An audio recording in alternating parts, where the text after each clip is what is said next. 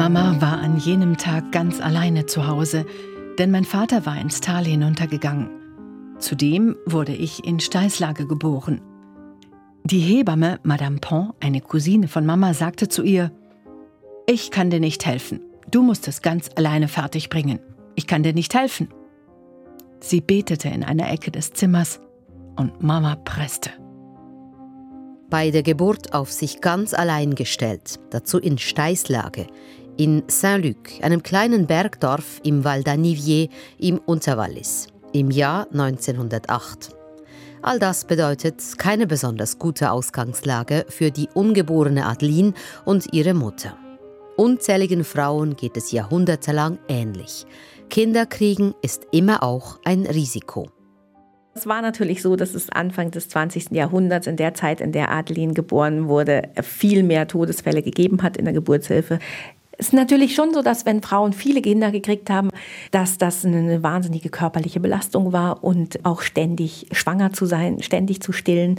Und dann ist noch die Frage, überleben die Kinder überhaupt? Kann ich mir eine Bindung leisten zu dem Kind? auch das, das Versorgen der Kinder, logischerweise, also das Finanzielle, aber auch das Essen ranzuschaffen. Also es hat schon viel, viel Belastung gebracht, die die Frauen und wahrscheinlich auch die Männer gar nicht so gewollt hätten sagt Christine Hammer. Sie ist Historikerin und selber Hebamme. Zurück nach Saint-Luc. Die Mutter presst und die kleine Adeline schafft es. Jahre später entscheidet sie sich dann selber Hebamme zu werden und sie wird eine aktive, umtriebige Hebamme. In der Ecke warten und beten, das wird für sie nie eine Option sein. 8000 Kindern wird sie im Lauf ihres Berufslebens dabei helfen, das Licht der Welt zu erblicken und ihr Beruf wird sich in ihren 50 Jahren als Hebamme stark verändern. Was Adeline Favre alles erlebt hat, das halten ihre Nichten in den 1980er Jahren in einem Buch für die Nachwelt fest. Es ist ein Erfolg. Kürzlich ist es in einer Neuauflage erschienen. Ich glaube, das Buch ist ein Renner, weil es eben sehr natürlich beschreibt den Alltag einer Hebamme. Ich glaube, es ist nicht eine außerordentliche Geschichte, aber gerade durch ihre Alltäglichkeit überzeugt sie halt, weil sie sozusagen ungeschminkt darstellt, wie das Leben um diese Zeit ist sagt Professor Hubert Steinke.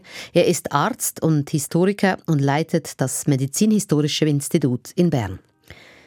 Diese Zeitblende geht der Geburtshilfe im 20. Jahrhundert auf den Grund. Wie sah der Alltag einer Hebamme aus? Was hat Adeline in ihren 50 Berufsjahren als Hebamme erlebt und was hat sich in dieser Zeit verändert? Von der Hausgeburt auf Stroh bis zum Kaiserschnitt in der Klinik. Darum geht es in dieser Zeitblende mit Karim Britsch. Es zeigt sich schon früh. Adeline ist wie ihre Mutter auch eine Kämpferin. Am 22. Mai 1908 kommt sie also gesund zur Welt. Sie ist das achte Kind der Familie Salamin, die in Saint-Luc im Val d'Anivier lebt, einem Hochtal, schmal, steil abfallend, rau und nur über viele enge Kurven erreichbar. Autos gibt es noch kaum. Die meisten Menschen arbeiten in der Landwirtschaft und sind vor allem zu Fuß unterwegs, oft schwer beladen, mit einem geflochtenen Korb zum Beispiel auf dem Rücken, einer Chevra, voll mit Geräten, Essen und manchmal auch einem Neugeborenen obendrauf. Das Leben ist hart. Großfamilien normal. Nach Adeline kommen nochmals sechs Geschwister zur Welt. Kinder sind damals äh, einfach gekommen vielleicht und ähm, die Erwachsenen oder die, die, die daran beteiligt waren, hatten nicht so viele Möglichkeiten, das zu verhindern, es sei denn, sie sind vollkommen abstinent gewesen. Aber die Kinder sind sicher als Freude schon willkommen gewesen, aber vielleicht nicht in der Anzahl, in der sie dann tatsächlich erschienen sind. Weiß die Historikerin Christine Hammer. Adelines Zukunft ist vorgegeben. Harte körperliche Arbeit, frühe Heirat, mehrfach Mutter werden. Aber das ist kein Lebensentwurf, der Adeline Salamin zusagt. Mit großem Selbstbewusstsein nimmt sie als junge Frau ihr Schicksal selbst in die Hand. Sie will Hebamme werden. Jahre später, 1982, erzählt sie dem damaligen Radio DRS in einem Interview, warum sie Hebamme geworden ist. Mais principalement, l'idée m'est venue Quand j'avais 16 ans, je suis allée soigner une maman qui avait eu le bébé. Im Prinzip kam ich auf die Idee, Hebamme zu werden, als ich 16 Jahre alt war. Da bin ich eine Frau pflegen gegangen, die ein Kind bekommen hatte, und ich merkte, dass die Hebamme sehr angesehen war. Ich musste ihr immer Kaffee machen, wenn sie mit der Pflege fertig war, und ihr viele gute Sachen auftischen. Da sagte ich mir, also, Hebamme, das ist ein schöner Beruf. Ein schöner und auch ein wichtiger Beruf in dieser Zeit. Also es war natürlich wichtig, dass es eine Hebamme im Dorf gab oder in den dörflichen Strukturen drumherum, um so, dass es mehrere Gebiete abgedeckt waren. Und die hat es offensichtlich nicht mehr gegeben in dem Dorf. Und deshalb ähm, war der Pfarrer natürlich froh, wenn es jemanden gab, die sich dann ähm, dafür interessiert hat und dann diesen Beruf auch weitergeführt hat. Deshalb war das auch ein wichtiger Beruf. Sie war nach dem Pfarrer auch die wichtigste Person im Dorf. Und das ist natürlich schon auch ein wichtiger Status, den sie dann hatte. Sie hat viel gewusst von den Familien, eigentlich alles. Und ähm, durfte das auch nicht weitertragen, hatte ähm, eine Schweigepflicht, die auch der Pfarrer hat bei der Beichte. Und das hat sie auf, einen ähnlichen, auf eine ähnliche Position gehoben.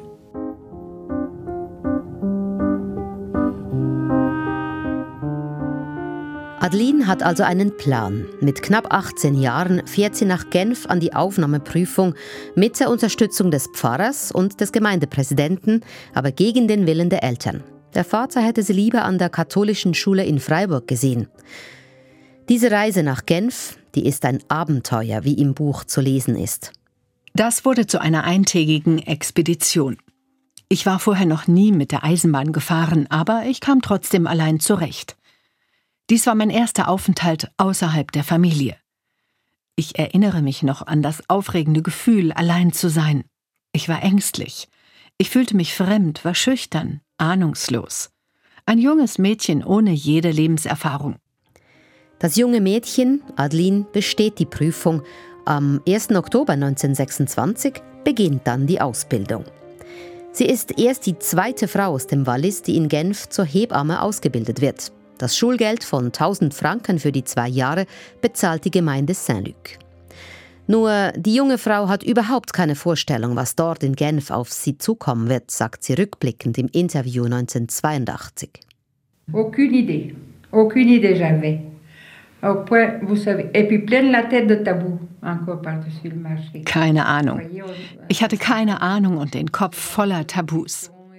Sehen Sie, auf dem Land getraute man sich nichts zu fragen und alles war verboten, alles war Sünde. Und ich bin zur Ausbildung gefahren und wusste nicht, dass die Mütter Schmerzen hatten, um die Kinder auf die Welt zu bringen. Also für mich war das eine harte Prüfung. Dort in der Geburtsklinik angekommen, sah ich das alles und da wäre ich am liebsten wieder heimgegangen. Aber ich glaube, es war doch meine Berufung, denn ich bin geblieben. Je crois que c'était quand même ma, ma vocation. Adeline bleibt und lernt. Grundlagen der Medizin, Anatomie, Hygiene. Adeline ist an einem, an einem Spital ausgebildet worden, vor allem von Ärzten, also wirklich auch von männlichen Ärzten bei ihr jetzt, wo klar war, dass sie bestimmte Sachen zu machen hat, also wahrscheinlich auch in einem sehr hierarchischen Ausbildungsumfeld und ist sehr viel auf, für die institutionelle Geburtshilfe ausgebildet worden. Hat auch viel von der ganzen Hygiene, die damals eine große Rolle gespielt hat, also heute auch natürlich, aber es gab keine, noch keine Antibiotika, so dass man wirklich auch darauf angewiesen war, ganz sauber zu arbeiten und ähm, viel Wissen auch vermittelt werden sollte. Sagt Christine Hammer, die selber Hebammen unterrichtet an der ZHAW, der Zürcher Hochschule für angewandte Wissenschaften in Winterthur. Das Campushaus des Departements Gesundheit dort ist übrigens nach der Hebamme Adeline Favre benannt. Im Eingangsbereich hängt ein Bild von ihr mit Informationen über ihr Leben und ihr Schaffen. Die ZHAW unterstreicht mit dieser Namensgebung die Bedeutung der mutigen Hebamme aus dem Wallis. 2020 wird das Adeline Favre Haus eröffnet.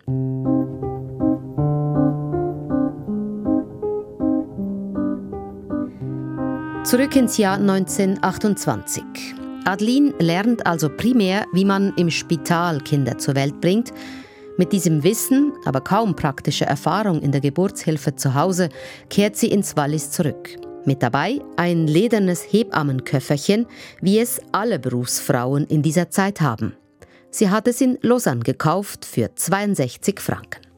Darin ist enthalten, was eine Hebamme in dieser Zeit zur Verfügung hat. Pincetten, Scheren, eine Milchpumpe. Medizinhistoriker Hubert Steinke hat einen Hebammenkoffer aus den 50er Jahren bei sich im Institut. Er zeigt mir Scheren, Faden zum Abbinden der Nabelschnur, eine Art Krug. Was wir hier sehen, ein sogenannter Irrigator. Das ist ein äh, Gefäß für eine Flüssigkeit, die, die, mit der man dann einen Einlauf macht. Das war das Typische, dass man die äh, Schwangere vorbereitet vor der Geburt, also sie den Darm entleert. Dazu gehört auch äh, Alkohol zur, zur Desinfektion. Wir finden hier auch ein Abhörrohr, ein kleines Stethoskop zu, zum Abhören der Herztöne des Kindes, Pincetten und Scheren für de, den Nabel abzubinden. Medikamente gibt es kaum, weder zur Beruhigung noch zur Beschleunigung der Geburt. Und fast alle Frauen entbinden zu Hause. Die junge Hebamme Adeline hat viel zu tun, trägt vom ersten Arbeitstag an sehr viel Verantwortung. Teilweise hat sie gleichzeitig mehr als ein Dutzend Schwangere und Wöchnerinnen, die in unterschiedlichen Dörfern zu betreuen sind. Der Berufsalltag ist hart, körperlich und emotional. Sie war immer in Bereitschaft. Sie musste Tag und Nacht für Frauen und Familien da sein und zur Verfügung stehen. Und ähm, sie musste vor allem viele Wege auch zurücklegen, also lange Wege, entweder zu Fuß, mit dem Fahrrad, später mit dem Auto. Und ähm, sie wusste auch nie, wie lange so, so eine Geburt dauert. Und das ist ja eigentlich das, was man heute eigentlich auch immer noch über Geburten sagen kann. Natürlich, wir wissen nicht, wie lange sie dauern. Und sie hat sicher auch Situationen erlebt, die, wo unklar war, ob die Frau und das Kind überlebt. Und das ist natürlich schon auch was, was man vertragen muss und wo man ähm, auch sein Herzblut irgendwie reingeben muss und darf vielleicht auch.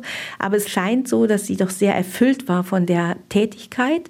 Das heißt nicht, dass es nicht schlimme Situationen gegeben hat, aber dass sie hart gearbeitet hat, aber auch dafür, ähm, dafür auch freudige Momente mitnehmen konnte. Also sie durfte auch Kinder zur Taufe tragen, was natürlich auch eine, ein schöner Abschluss von der Geburt war und was auch so ein Privileg der Hebamme war. Dann durfte sie auch bei Taufessen, äh, hatte sie eine, eine, schöne Position innerhalb der, der, der Tischgemeinschaft und hatte natürlich großes Ansehen dadurch auch. Also es ist viel Arbeit, aber auch viel Anerkennung, die ihr dazu teil geworden ist.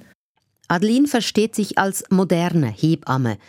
Wie sie es in Genf gelernt hat, setzt sie stark auf Hygiene. Sie schildert im Rückblick, wie sie im Haus einer werdenden Mutter das Bett bereit machen will und was sie da erlebt hat. J'allais dans les ménages, je, je m'organisais pour, pour la, la, la, naissance, je préparais donc tout ce qu'il me fallait. Et je préparais le lit da geschah es oft, dass die Mütter, die da bei ihren Töchtern waren, sagten, Nehmen Sie fürs Bett keine frische Wäsche, das zieht Blut. Man sollte also keine saubere Wäsche unter die Frauen legen, weil das stärker Blutungen hervorruft. Also da sagte ich, das tut mir leid, aber eure Geschichten, das sind abergläubische Geschichten. Ich will saubere Wäsche. Ich benutze keine schmutzige Wäsche, weil ich keine Infektionen will.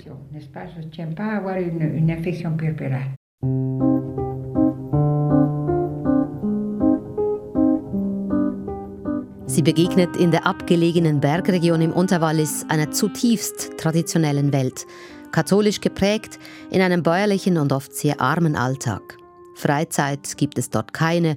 Es gibt Frauen, die nach dem Abgang des Fruchtwassers noch in den Stall gehen, um zu melken.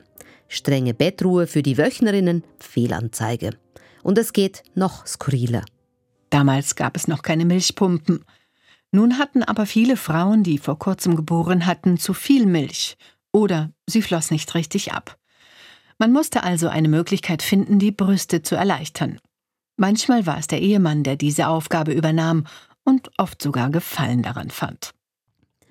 Auch sie selber wurde als junges Mädchen zu den Wöchnerinnen geschickt, aber als Hebamme will sie andere Wege gehen.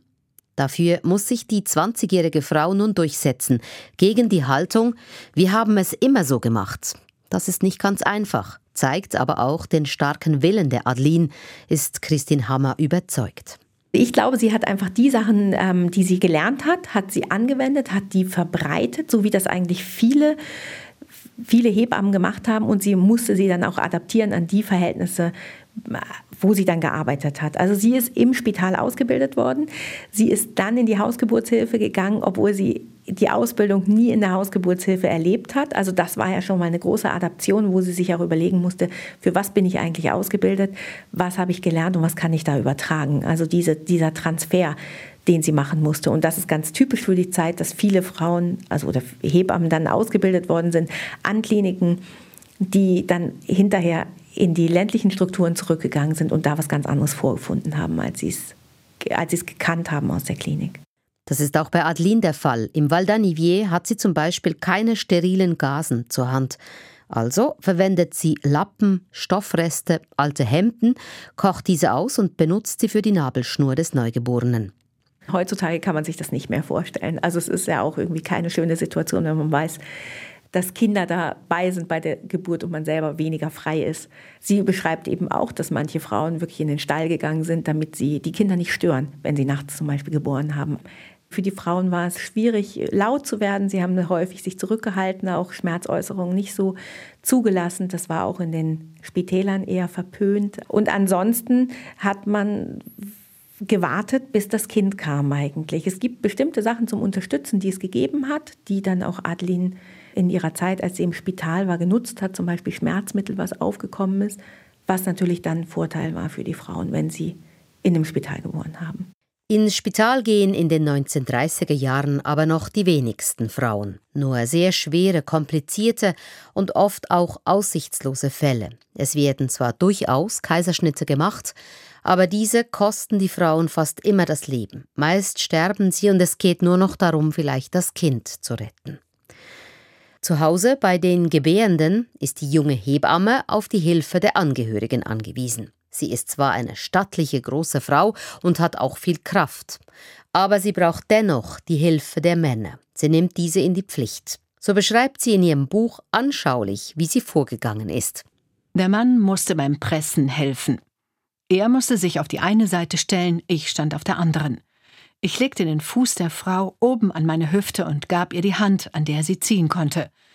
Sie rissen mir oft fast den Arm aus. Oft gelang es mir auch mit dem Ellbogen die Geburt zu beschleunigen. Auch sogenannte Drehungen macht sie. Dabei wird versucht, das Kind von außen im Bauch der Mutter zu drehen, etwa bei einer Steißlage.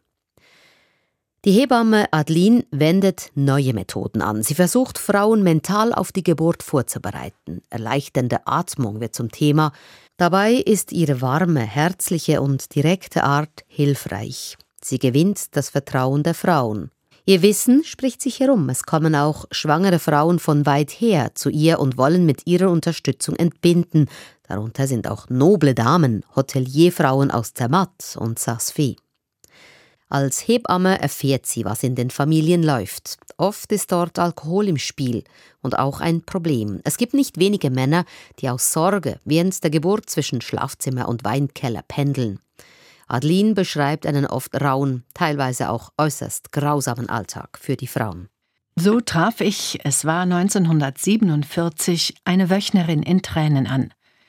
Die Naht, die man am Abend vorher gemacht hatte, war vollständig aufgerissen. Ihr Mann hatte nichts Besseres zu tun gewusst, als sie bis in die Toilette hinein zu verfolgen. Einen Tag nach der Entbindung. Was heute eine Vergewaltigung in der Ehe und damit strafbar wäre, ist in dieser Zeit kein Delikt. Es gab halt keine Rechte für die Frauen. Das ist ja auch lang noch so gewesen, mindestens offiziell. Klar, es war so, dass man auf die Frauen angewiesen war, auch das ganze, das ganze Dorf, die Männer natürlich auch. Und Trotzdem hat man ihnen nicht viele Rechte zugestanden. Es ist vielleicht auch so ein Überlebensmodus, in den alle geschaltet haben, aber Frauenrechte waren sicher kein Thema. Adeline sieht es, versucht dagegen zu halten, greift auch ein, aber ist doch immer wieder machtlos. Die Frauen hatten ein hartes Leben.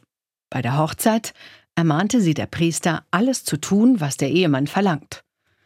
Der Mann hatte prinzipiell immer recht, auch wenn er getrunken hatte.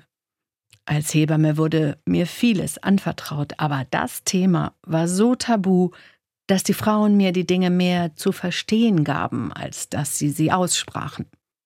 Früher hatten die Frauen kein Vergnügen an sexuellen Beziehungen. Sie waren ständig in Sorge und hatten Angst, schwanger zu werden. Ich habe so oft gehört, mein Gott, nachdem ich es nun gerade hinter mir habe, möchte ich nicht schon wieder ein Kind.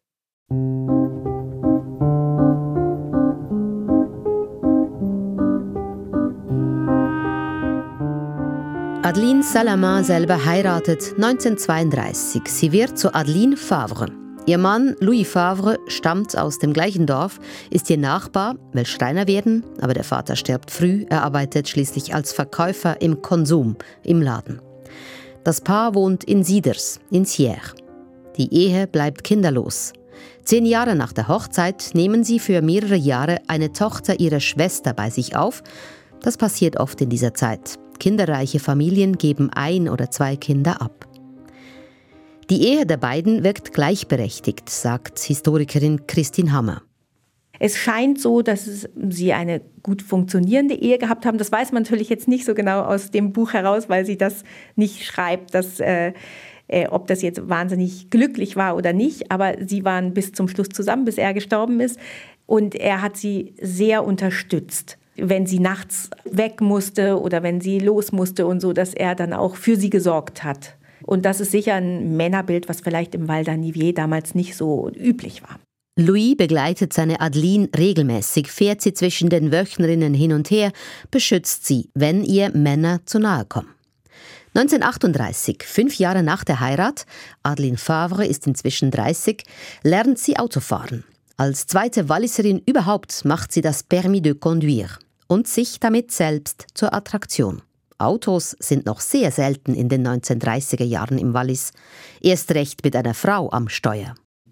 Ja, aber das denke ich ist auch, Hebammen hatten da natürlich so ein bisschen wie auch so ein Dorfarzt eine Sonderposition. Sie mussten ja auch irgendwie ähm, vorankommen und sie hatte erst ein Fahrrad, das hat sie, sie hat Fahrradfahren in Genf gelernt.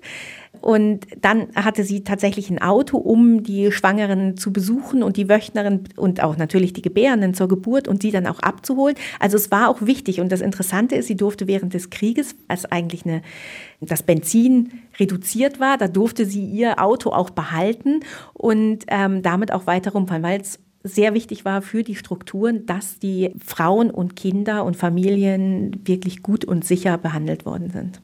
Hebammen haben eine Sonderposition.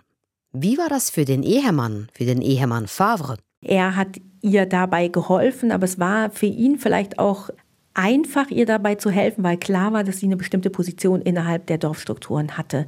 Und das ist nicht ein Verlust von seiner eigenen ähm, Position, sondern eigentlich mehr ein Unterstützen, weil klar war, dass das kein Mann machen konnte.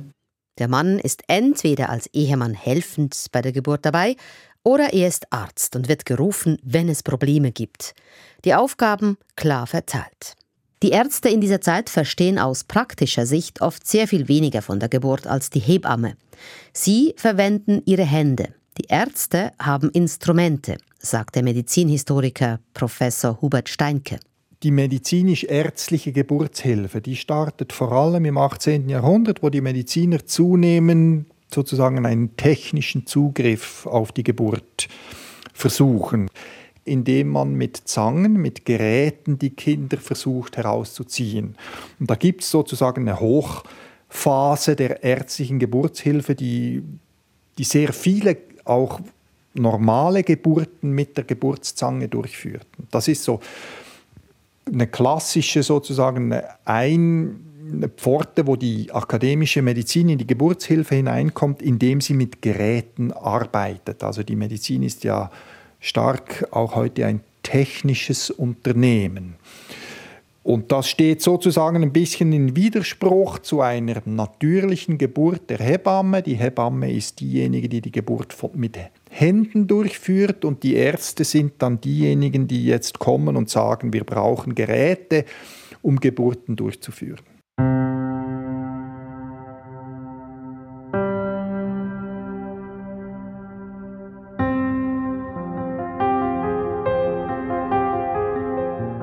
Mit dem Ausbruch des Zweiten Weltkriegs 1939 verändert sich der Alltag im Unterwallis, wie auch in der ganzen Schweiz. Viele Männer müssen in den Militärdienst, in den Aktivdienst. Nun sind die Frauen wirklich allein und das stößt einen Wandel an, sagt Christine Hammer. Und das hat den entscheidenden ähm, Umschwung auch gebracht. Also dass, weil die Männer nicht mehr zu Hause waren, war es für die Frauen vielleicht dann auch wieder entscheidender, ins Spital zu gehen, weil sie die Unterstützung zu Hause nicht hatten durch den Mann. Und das hat ähm, das möglicherweise vorangetrieben, auch nochmal den, den Wechsel ins Spital. Und bereits schon in den 1940er Jahren war das in der Schweiz allgemein die Tendenzen sehr viel stärker als in anderen Ländern zu sehen. Also zum Beispiel in Deutschland wurde die Hausgeburt sehr propagiert durch die Nationalsozialisten.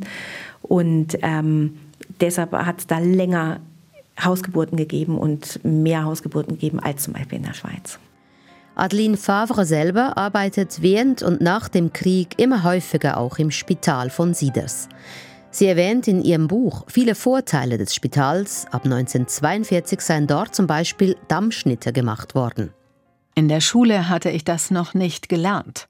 Bei den Frauen daheim hätte ich mich nicht getraut, eine Schere zu nehmen und zu schneiden. Man hätte mich umgebracht. Der Fortschritt erleichtert den Frauen das Leben. Insbesondere die Entdeckung des Penicillins, das nach dem Zweiten Weltkrieg als Antibiotikum in Spitälern eingesetzt wird, rettet unzähligen Frauen und Kindern das Leben. Die Todeszahlen sinken markant.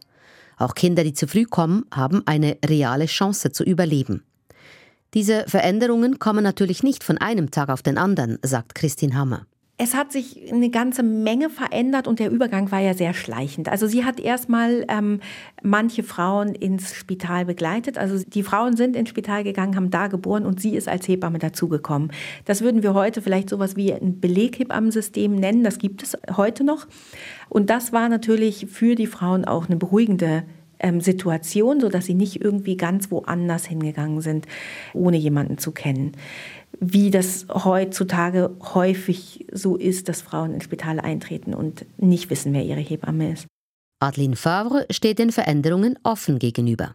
Für Adeline Favre hat sich vor allem verändert, dass sie irgendwie kürzere Wege hatte, dass sie auch Möglichkeiten hatte, andere Menschen dazuzuholen. Also es gab äh, einen Arzt, mit dem sie offensichtlich gut zusammenarbeiten konnte und äh, wo es ein gegenseitiges Vertrauensverhältnis auf der fachlichen Ebene gegeben hat. Der war natürlich nicht immer da. Also sie war dann schon allein in dem Spital mit der Frau oder auch mit anderen, aber die jetzt nicht dafür für die Geburt zuständig waren.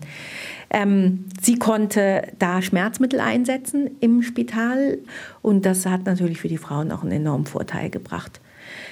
Andererseits waren die Frauen weg von zu Hause. Also es gab dann auch eine Versorgungslücke für die anderen Kinder oder für die ganze Familie. Und dann haben sich natürlich so technische Sachen durchgesetzt, die die, die Geburtshilfe in der zweiten Hälfte des 20. Jahrhunderts sehr geprägt haben. Sie interessiert sich auch für diese neuen Methoden, die nun an den Hebammenschulen vermittelt werden. Sie geht selber an Weiterbildungen, geht mit der Zeit. Gleichzeitig schwingt im Radiointerview von 1982 und auch in ihrem Buch Wehmut mit, wenn sie von den Anfängen ihres Berufslebens spricht. Die ersten 20 Jahre waren für sie ganz anders als die Jahre danach. J'ai vécu toute la transition, hein, depuis le, ce qui se faisait avec rien du tout jusqu'à la dernière évolution. Ich habe den ganzen Wechsel erlebt, von da, als man mit gar nichts gearbeitet hat, bis zur ausgetüftelsten neuesten Entwicklung in der Geburtshilfe. Sehen Sie, als ich angefangen habe, haben wir unser Bestes getan, um eine gute Geburt machen zu können, vor allem um Infektionen zu verhindern. Früher sind ja die Frauen oft am Kindbettfieber gestorben und das wollte ich unter allen Umständen vermeiden.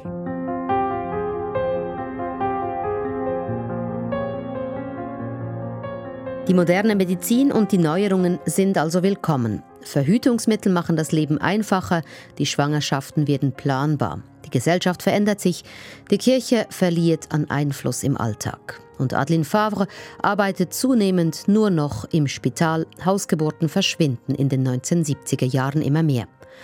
Gleichzeitig zieht im Spital eine gewisse Anonymität ein. Als Spitalhebamme gibt sie Verantwortung ab. Sie, die jahrzehntelang allein entscheiden konnte und auch musste, in den ersten Berufsjahren von der Verantwortung schier erdrückt wurde. Der veränderte Berufsalltag, Adeline Favre übt Kritik. voyez, vous, nous, on se rend assez compte, on se rendait assez compte. Moi, les quatre dernières années que j'ai travaillé à l'hôpital, où on faisait plus les accouchements, on faisait Die letzten vier Jahre, als ich im Spital gearbeitet habe, da machten wir nicht mehr die Geburten. Wir bereiteten die Frauen nur vor, überwachten sie und riefen den Arzt, wenn es soweit war. Und da habe ich schon gemerkt, dass, also wenn wir den Arzt zu früh gerufen haben, war er nicht zufrieden und wenn er zu spät kam, war er auch nicht zufrieden. Da ist er wieder, leise angetönt, der Konflikt zwischen Arzt und Hebamme. Das hält Adeline Favre aber nicht davon ab, weit übers Pensionsalter hinaus im Spital zu arbeiten, bei ihren Frauen. Ende der 1970er Jahre geht sie dann aber doch in den verdienten Ruhestand. In dieser Zeit, 1978, stirbt ihr Ehemann Louis. 1981 erscheint ihr Buch, zuerst auf Französisch, dann übersetzt auf Deutsch, und wenig später, 1983, nachdem die ganze Schweiz von ihr hören und lesen konnte, stirbt sie im Alter von 74 Jahren.